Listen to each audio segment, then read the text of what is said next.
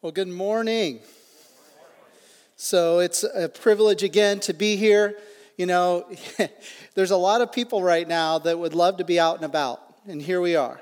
You know, this is an opportunity to be in the Lord's house.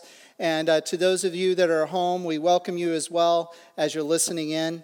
And uh, we're going to go to where there's life. Uh, quite frankly, if you're looking for life and something encouraging today, it's not from me.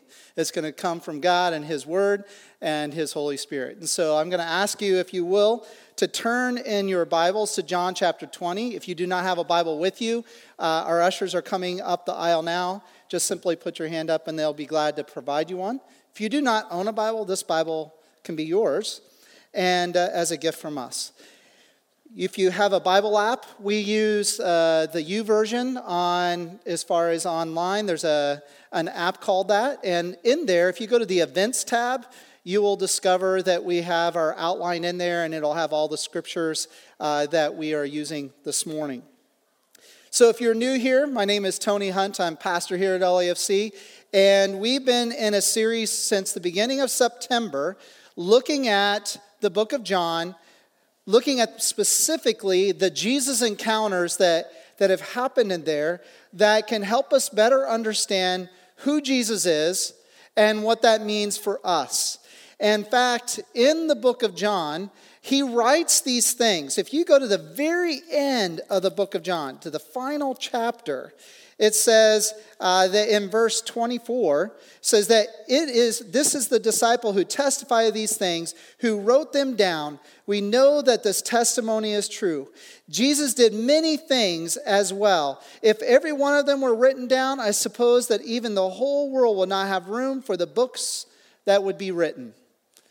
Those are the final words of John when he is acknowledging that there is so much more that could have been written down, but did not.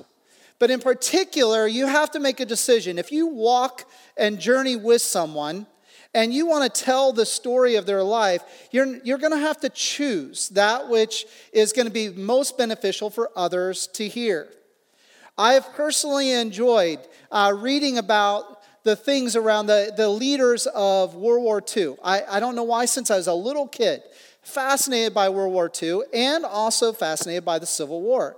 And reading about the leaders of that time. And one of the leaders I'm very fascinated about of the World War II history is Winston Churchill. And, you know, we have his memoirs, we have his diaries, and we're able to read those things. But there are perspectives uh, by people around Winston Churchill that, you, that are very enlightening, that help us understand his personality, help us understand how he handled that moment. We, we have the writings of, of Winston where, where it says, you know, his thinking process, but to have the other perspectives that look upon him at, at that time and describe some of the interactions between him and other people, it just gives a fuller picture.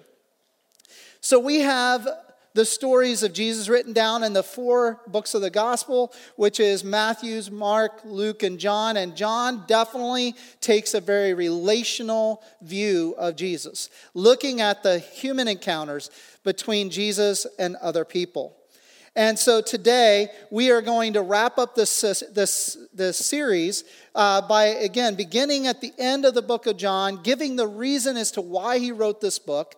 He's already admitted not everything is written down, but he wrote the things in particular that we have so that we can believe. And that's where I want us to begin, is in John chapter 20, at the very end, in verses 30 and 31.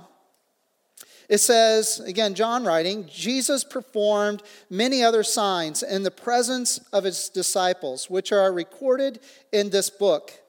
But these are written that you may believe that Jesus is the Messiah, the Son of God, and that by believing you may have life in his name. So, the purpose of writing all these things, there were many things that he did, many things that were impactful, but not everything is written down. But in particular, the things that John has written down, he's written for the purpose that you may believe that he is the Messiah, he is the Son of God, and that by believing you may have life in his name. So, the purpose of the book is that you may have life in his name. by believing who he is. So he has chosen all the different, things that John observed in the three years of journeying with Jesus. He's chosen in particular the things that he believes will help you understand who Jesus is, that you be convinced that he is who he says he is, and that you may then have life in his name. Consider if your life was written about posthumously. If somebody wrote about your life after your death, what do you think they would be writing about? Hopefully, your good points, right? I, I, admitted last week that I am a master sinner. I could coach you on how to sin well. I, I, it's not that I choose to live in sin, it's just the nature that I carry. But I work under, the, I submit myself to the work of the Holy Spirit. And so I'm a man under transformation and the work of God. And thankfully, sin is becoming less and less evident and prosperous in my life, as I hope it is in your life.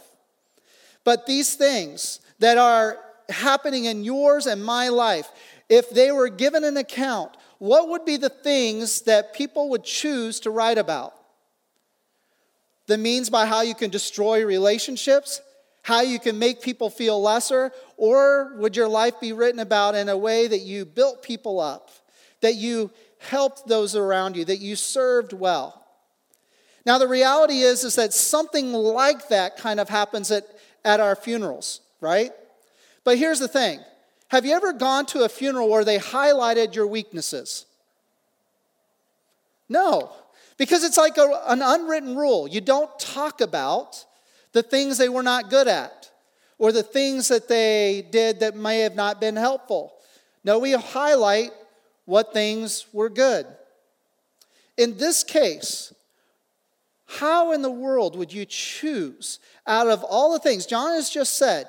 If everything that Jesus did was written down, we would not have enough space in books to account for it. So then, how would you choose that which you would write? Well, John, who considers himself to be the closest of all the disciples to Jesus, chooses the things that we've talked about over the last several months. And those things are basically the proclamations about Jesus, either from those who testified to having seen him or by Jesus himself. The first thing that John accounts for, and he, and he begins with in John chapter 1, is that he says that Jesus is the living Word of God. Now, I have never heard anybody being referenced as being the Word, like literally the word. Now, I know there's been basketball players that have been that receive such taglines maybe like that, but literally where it's describing that the essence of him is that he is the breath and the revelation of God. By saying that Jesus is the Word of God, the living Word of God, he is literally saying that all that Jesus said is of God and from God. And, and that everything that Jesus did is the revelation of God and God in his heart. So even his actions declared who God is, as much as the words themselves that explained God. So to have begun this entire book, John starts with listen, the person I'm about to talk about is the one who is the living example of God, the very essence of God, and therefore the very words of God. Then in John chapter 4, an interesting moment happens where Jesus is at a well, and a woman, a Samaritan woman, comes to the well. And she's going to draw water like she does every day, but she's doing it at a time when there would likely not be anybody else there. But she shows up, and there's this Jewish man she's never seen before. She draws water from the well, but then this man says, Would you give me a drink? Then she begins a conversation with him, and Jesus offers her water where she'll never thirst again. A living water. And it piqued her interest. So much so that she was asking questions. But then at the end, as her mind was kind of getting into places where it would require faith to, to believe the next part of the thinking process that she's experiencing with this man that's standing in front of her, she finally makes this statement and says, Well, one day the Messiah will show up and he will explain to us these things. And then Jesus declares for the first time that he is indeed the Messiah. Now, the Messiah is a term that had been used out of the prophetic word of the Old Testament, where for generations the, the Jewish people were anticipating this sent one from God, the one who will bring salvation, the one who will save them, as they thought, merely from the tyranny of foreign rulers, not realizing that the salvation would be from the wrath of God Himself to protect them from eternal destruction. But this Messiah, they knew, was going to explain much from God. They knew that he was going to be provide provision and yes, even redemption. But they didn't understand the fullness of even the things they were saying.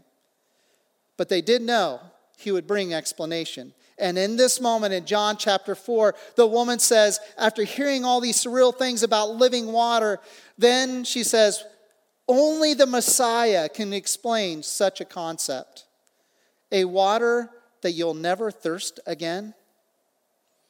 And then Jesus declares, I am that Messiah who can explain such a thing.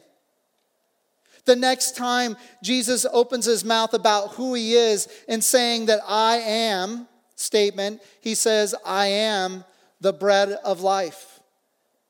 You see, in the, in the Hebrew terminology, the understanding of bread of life, they would immediately be drawn to the season in their history when they were going through the wilderness for 40 years, trusting in the provision of God because they were in a place where there was no food, there was no drink, only but by that which God provided. So when Jesus says, I am the bread of life, they understood that statement as equating himself with God, the one who provides that which only can provide life. He is the true provision and sustainer of life. Then he goes on later in the text and, another moment where he says, I am the light of the world. The light of the world. Which was very important at that time because it was dark times in their history. At this moment, they are under the oppression of Rome and under the wickedness of Herod. To have light in the midst of such a dark culture was truly revelatory to the soul. When there are so many confusing messages and paths of how one should live, isn't it light that we are drawn to that gives us means by knowing where to step next?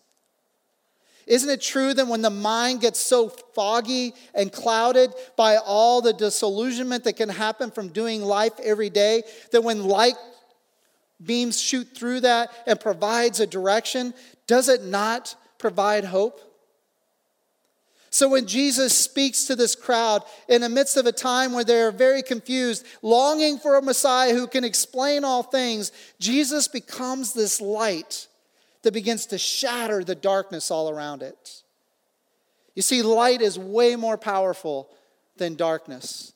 A single little pin light can penetrate the most darkest of space. And that's Jesus. He is that light that pierces through any of the confusing elements of our culture. And then he also goes on to say that in the same way that the, the Israelites had had all these covenants that they had built off of, beginning with Adam and Abraham, Moses and David, that Jesus himself says, I was before them all. I am the I am. That moment that Moses had with the burning bush when this bush was not being consumed by the fire and he was intrigued by it but he gets near and, and he's told by a voice this is holy ground. And he takes off his sandals and as he approaches he begins to wonder who this is and it says the voice declares i am the i am and when somebody asks who sent you? say i am has sent you so when Jesus is using regularly this understanding of I am the bread of life, I am the light of the world, I am the Christ, it was not lost upon them that he was equating himself with God. Which then helps us understand why Jesus would say such things as, I am the gate, or I am the door. No one can enter into the presence of God. No one can enter into the family of God. Nobody can be welcomed into the eternal relationship with God except through me as the gate. They understood that through the experience of the shepherd terminology, and that's where Jesus was sharing this is that he was also the good shepherd. They would put the sheep in these, in these pens, and, and the shepherd would guard the gate. There was no way that anything could get into the pen except through him. Therefore, only those allowed by him could enter. So, when Jesus says, I am the gate, they understood it to be exclusive. And he doubles down on it by saying it twice I am the gate. You can't get to the Father except through me. I am the gate. I am the only way one can have a relationship with the Father God. Then he says, But I'm not just any shepherd. I am the good shepherd. I am not one who will run from danger, but I will run into the danger. In fact, the text that describes the kind of shepherd that Jesus is is one of tenacity, one that is willing to even go to the mouth of the lion, even when it seems like an impossible rescue. Jesus will be there. And he will be that shepherd that, out of compassion, care, and love, and in, and in obedience to the Father, will rescue his sheep. Then Jesus speaks that which was very fascinating. And if you remember, this was the text that uh, Nick Todd, who's on our pastoral team, shared, where he makes it, he was kind of jokingly saying, you know, that when somebody makes a, a funny statement, they might declare themselves something that they're not. And he said, I'm an avocado. Do you recall that statement? As strange as it is, and he would have fun with his children. Nick would talk about the moment that he would have with his children or with his wife when discussing such things. They would just declare themselves to be an object. It kind of brings laughter, it brings a little tongue in cheek. But when Jesus says that there is a future resurrection and that there is a life that can't be taken from you when you experience that resurrection, the Jews understood this to be rooted in their teaching from the beginning of time. But to have Jesus declare himself as the resurrection, it's as strange as someone saying, I am an avocado. Jesus saying, if you are anticipating something beyond your death, that anticipation is longing for me. You see, it's innate in every human being that we long for the idea that death is not the finality of our understanding and our existence. We hope for life beyond the grave. We desire it. And when you decide that there is nothing beyond the grave, you are left to mental health issues as you despair from the fear of death. So when Jesus says, I am the resurrection, and the life. He is saying that there is only one place you'll find life beyond the grave, and that is me. And I will provide that life not only for eternity, but I'll provide life in the moment. And that's when he says later in the text, I am the way, the truth, and the life. There is no way to the Father except through Jesus. There is no way to understand how to find life in the present except through Jesus, walking in truth. And there's no way to experience life and life abundantly now and for eternity except through Jesus. He is the resurrection and the life. He is the door and the gate. And He is the only way. But speaking of that life, it's not just for life eternal, it's life in the moment. And He says, I am the true vine. John chapter 15, I am the true vine. There are other fake ones that you, you attach yourself through to, and, and you think you're going to find life there only to find that it withers and it dries up and it's not sustaining. But the person who is grafted into the vine, the true vine, will discover that there is life to be found today. You see, when you do not fear death, because you know there's life beyond, it provides life today. It provides hope for today. It gives meaning and purpose for today. And God provides that lifeblood through the main vine, and that is his son, Jesus. Which then led to last week, where Jesus makes the statement in John chapter 8, speaking of sin. And if you recall that we gave a definition of sin is that it's anything that would cause you to fall short of the moral standard of God by not only act or attitude, but also nature. You see, it's easy to call out sin when it's act or actions, doing something wrong. It's a little easier to say, yeah, it can be sin as well when there's a stinky attitude.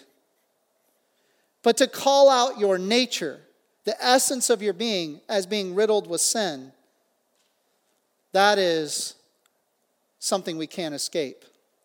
And that's consistent with Scripture. It says that we were born in sin. We were not born perfect. We fall short. And that's inherent from the beginning of time when Adam, who was created without sin, was created with a nature of, of, being able to submit to God and be in his presence without fear of destruction because Adam was holy as God is holy. But when he chose to sin, that separation between God and man began. And in all of us born sense inherit that sinful nature. So we're in need of something to bridge the gap between us and God. And Jesus says in John chapter 8 that that sin is something that will separate us from God, and that if you choose to not believe in Him, the consequences of that sin is death. So Jesus says it in John chapter 8 24 that your sin will cause death for you if you do not believe in who he is. And in Romans chapter 6, verse 23, it says, The wages of sin is death, but the gift of God is eternal life through Jesus Christ our Lord. So there is a significant issue at play because of your sin. And the way to have a but, a conjunction that separates you from that sin and brings you into unity of the Father is Jesus Himself. And Jesus says, It is all on account of whether or not you believe in who I say I am.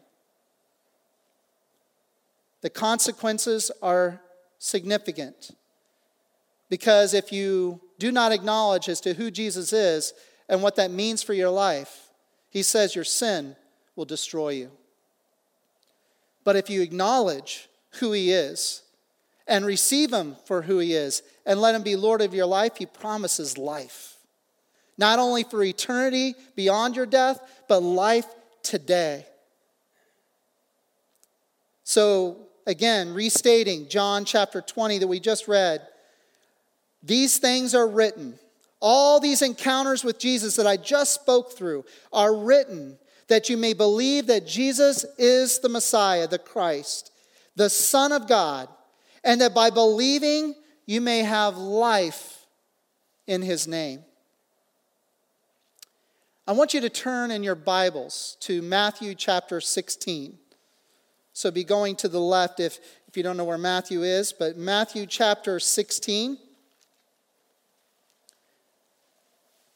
the last Jesus encounter we'll speak to in this series. I'd like to kind of give a context to this to put it a little bit more into understanding of how you and I might experience this moment today. In our church, we have what we call life groups.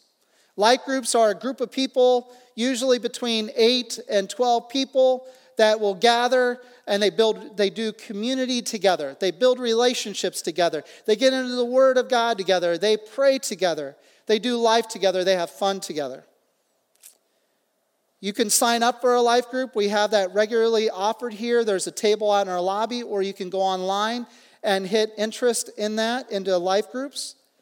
But it's where life happens. And so, life in a life group is such as this it begins at the shallow part of a text. Look at what Jesus does with his life group. Because to keep in mind, he journeyed for three years doing life with 12 men. He did life with them, he ate with them, he talked with them, he laughed with them, he modeled for them. And this is what he asked them when you look at verse 13. When he was up in Caesarea Philippi, he asked his disciples, Who do people say that the Son of Man is? The disciples replied, his life group replies. well, some say you're John the Baptist, others say Elijah, and still others Jeremiah or one of the other prophets. All right, so it's a good discussion, right? You're having that discussion and everybody's leaning in because it's always easy to talk about the perspective of other people. Third person's so easy to talk about. Yeah, some people say this, that this person might say that. But Jesus takes it a little deeper, and a good facilitator in a life group will do this. But what about you? What about you? Who do you say that Jesus is? You see, Peter's answer, as one commentarian said, when they say that, you know, some are Elijah, some say he's John the Baptist or others, it just proves you cannot discover a true opinion or decision concerning who Jesus is by taking a poll of the people. It just isn't going to work. You're going to find inconsistencies. And guess what? If you were to poll the American people who know Jesus' name and you ask them, Who do you say that Jesus is? Don't figure that you're going to get the accurate answer because it's going to be all over the map. So the question, who do you say that Jesus is, is really what matters. Majority opinion, quite frankly, and I'm going to just use a term, that, a phrase that I grew up saying. It's not going to matter a hill of beans what society says about Jesus. It means a whole lot and your life depends on it when you answer the question who do you say that Jesus is? Who do you say that he is? Do you see him as the door, the exclusive gate into the family of God? Do you see him as the sustainer of life, that your life cannot manage another day without him being the bread for your life? Do you see him as being the truth to provide that which of knowing how to live today and tomorrow? Do you see him exclusively as the way? So much so that because you love others in your oikos, that sphere of influence, that relational world you live among, that you care for them so much that because you believe Jesus is the way, you would not withhold the information about Jesus from them. You see, the answer to the question that Jesus gives is really important to your life. And it will have consequence not only for you, but for others around you. Simon Peter answered, saying to this question, saying, You are the Messiah, the Son of the living God. And Jesus replied, Blessed are you, Simon, son of Jonah, for this was not revealed to you by flesh and blood, in other words, by another human being, but by the Father in heaven. So I've been praying that for those who hear this message, whether being in this room or at home or on the radio, that they'll hear this message and that the Father will reveal the identity of Jesus to everyone who hears this. Because your life is at stake. So I conclude Who do you say Jesus is? Your life depends on it. Let's pray.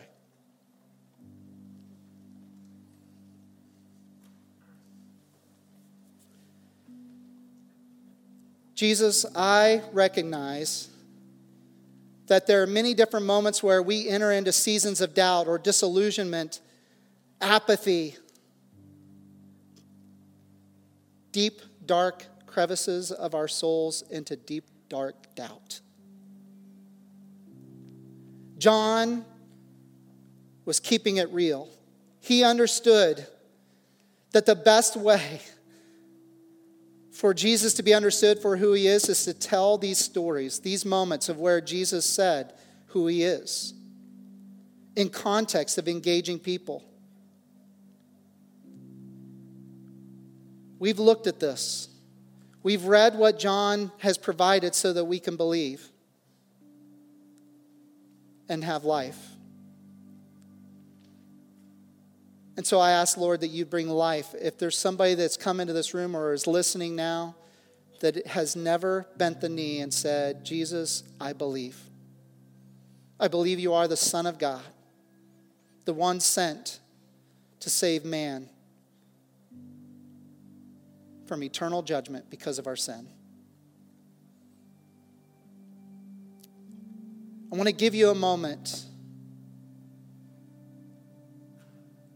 If you're a believer and already have trusted in Jesus, I want you in your quietness of your heart and mind now to speak to Jesus, to say, Jesus, this is who you are, and I believe.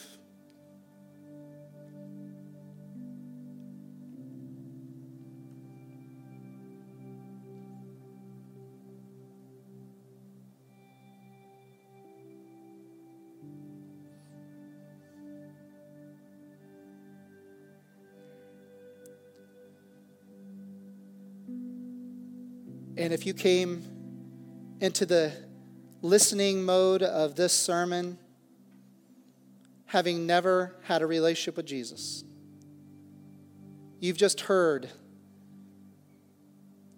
14 weeks of highlighting who Jesus is.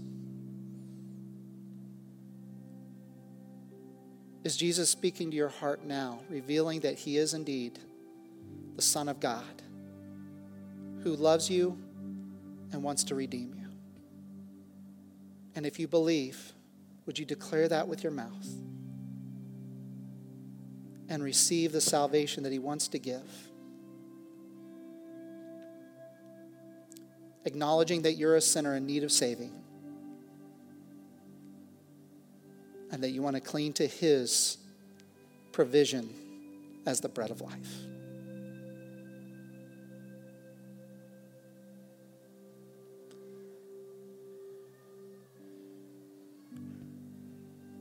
I'm going to ask that you remain seated here in this room. We're going to sing a song, but this is an opportunity to prepare your heart for communion. And in Scripture, it says, where all those who call upon Jesus as Lord and Savior are welcome to this table to partake. And so, if you just gave your life to Jesus in those moments preceding what I'm saying now, you're welcome to take with us. For those of you in the room, we've provided for you juice and also some bread. At home, you can grab some juice real quick while we're singing this song and a piece of bread. And we'll take together after we've sung parts of the song.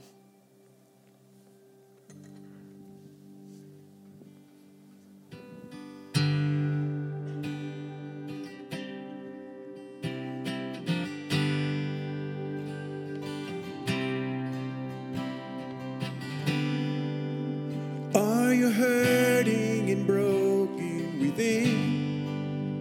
Overwhelmed by the weight of your sin, Jesus is calling. Have you come to the end of yourself? Do you thirst for a drink from the well? Jesus is calling.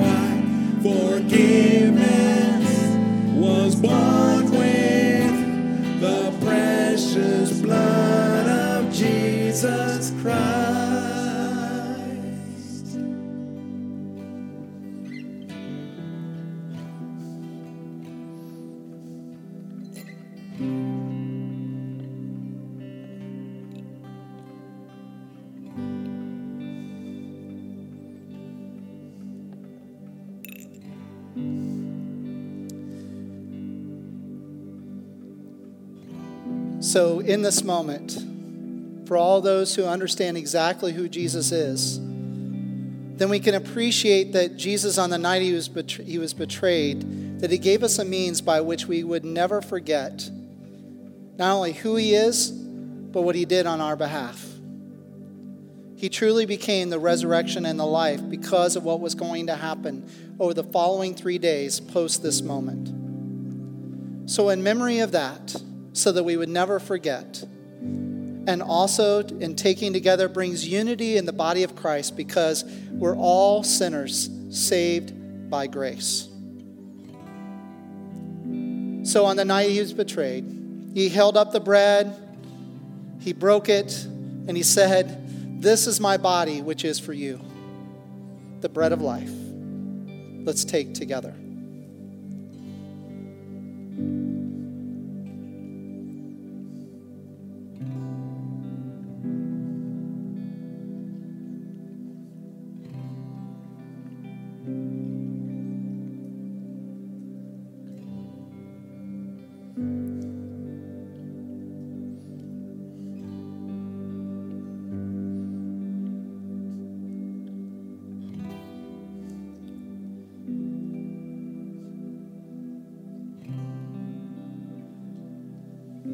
Jesus, I can't help but think in this moment that when you held up that bread and you said, This is my body, which is for you, that they were perplexed. They'd already heard you say that you're the bread of life. They that had been months before.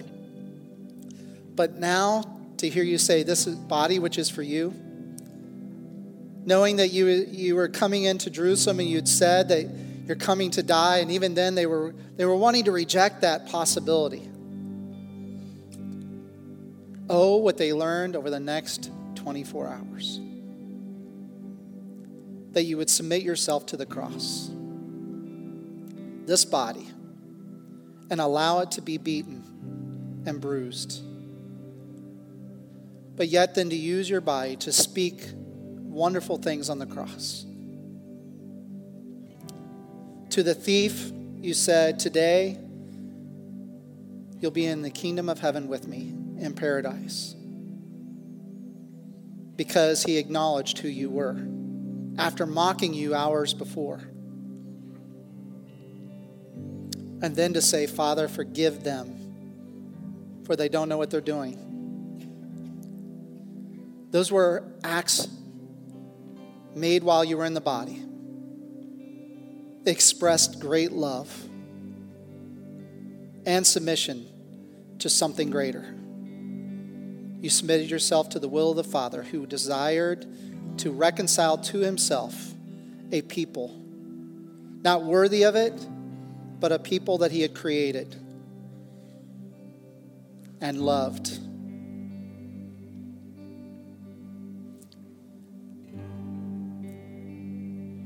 And in the same way that there was wonderment about the statements about the bread, the wonderment only grew when he grabbed the cup of the vine and he held it before him and said, This is going to be a new covenant.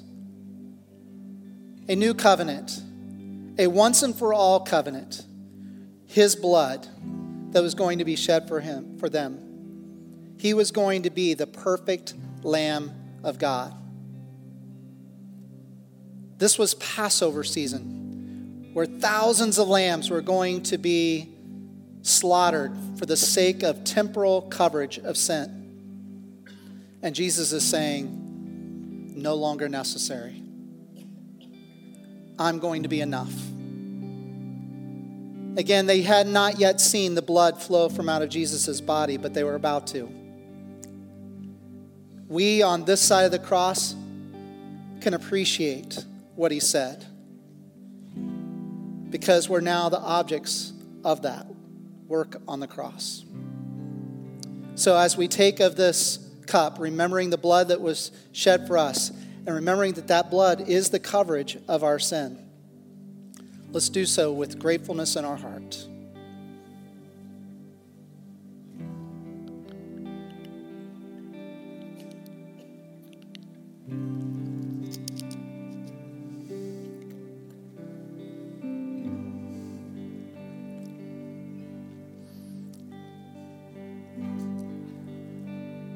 Amen, Jesus. Amen. Thank you. Thank you that we can take of this cup, knowing with confidence it's enough. I can't out sin the coverage of your blood, I can't out sin the coverage of your grace. And I'm so glad that I can't outrun your love. Lord, may this have spoken to the hearts of all those who have heard. And may you get glory in the name of your Son, Jesus. Amen. Would you stand as we conclude by singing this together? I'm Gonna sing, Oh, what a Savior. Isn't He wonderful? Sing this with us. Oh, what a Savior. Isn't he wonderful?